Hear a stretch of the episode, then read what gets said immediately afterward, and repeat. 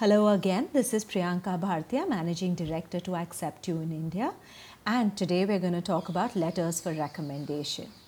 So, when children apply overseas for their undergrad education, they have so much on their platter.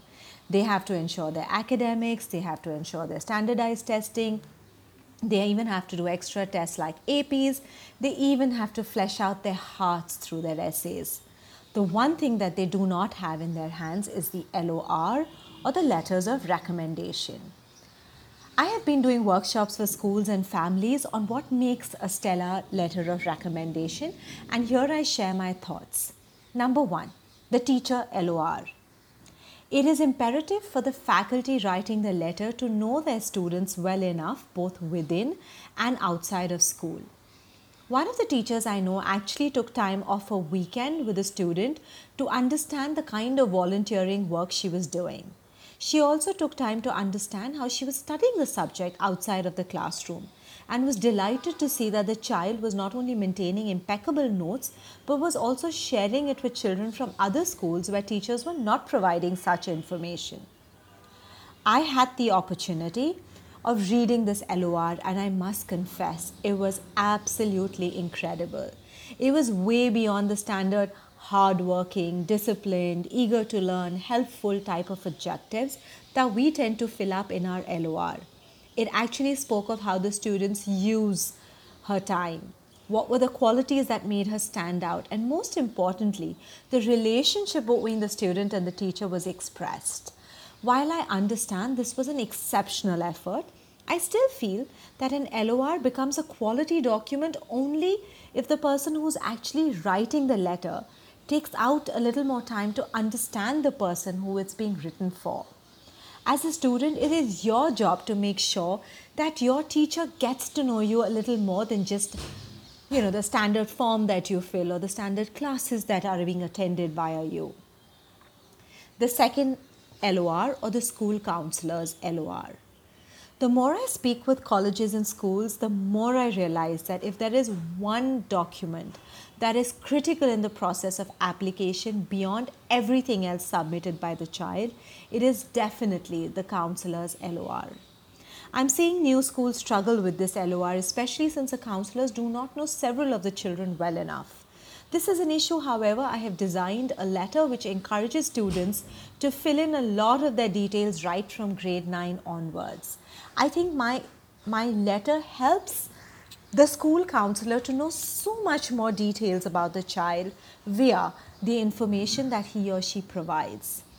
This allows the counselor to know their success, their failures, their growths, their obstacles, the learning of the child, thus encompassing a holistic view of the student. Several times, children ask me if the letter could be substituted by a letter from their principal. While I believe this holds true for some schools, I think it is best if counselor writes the letter and they can in fact attach the principal letters to theirs as well.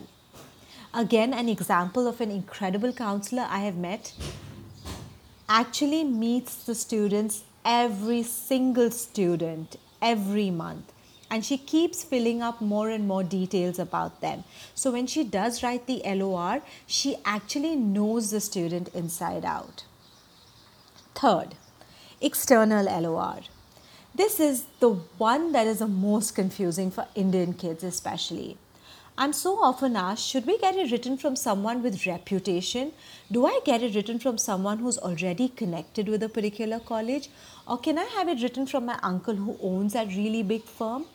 My answer is always the same. Get it written from someone who knows you well, from someone who has seen you work outside of school and will be able to speak about you from the perspective of a future hmm. leader, a worker, a conscious citizen that you may be tomorrow. One of my students had worked with an AI or an artificial intelligence firm, and the founders themselves were 21 year olds. The letter gave details of the projects, how he tackled it, and even provided snapshots and video links of his presentations to the founders. Now, you can imagine how incredible this letter must have been. Please note it is also highlighted some of the areas of weakness in the child was also brought out in this letter, and I love that. I truly feel that it added the human element that was desired in the letter. You know, you kids are not all Nobel laureate material, and we shouldn't try and get to show you in that light either. Be human. There is something called a peer LOR, not very often required, but some colleges do require it.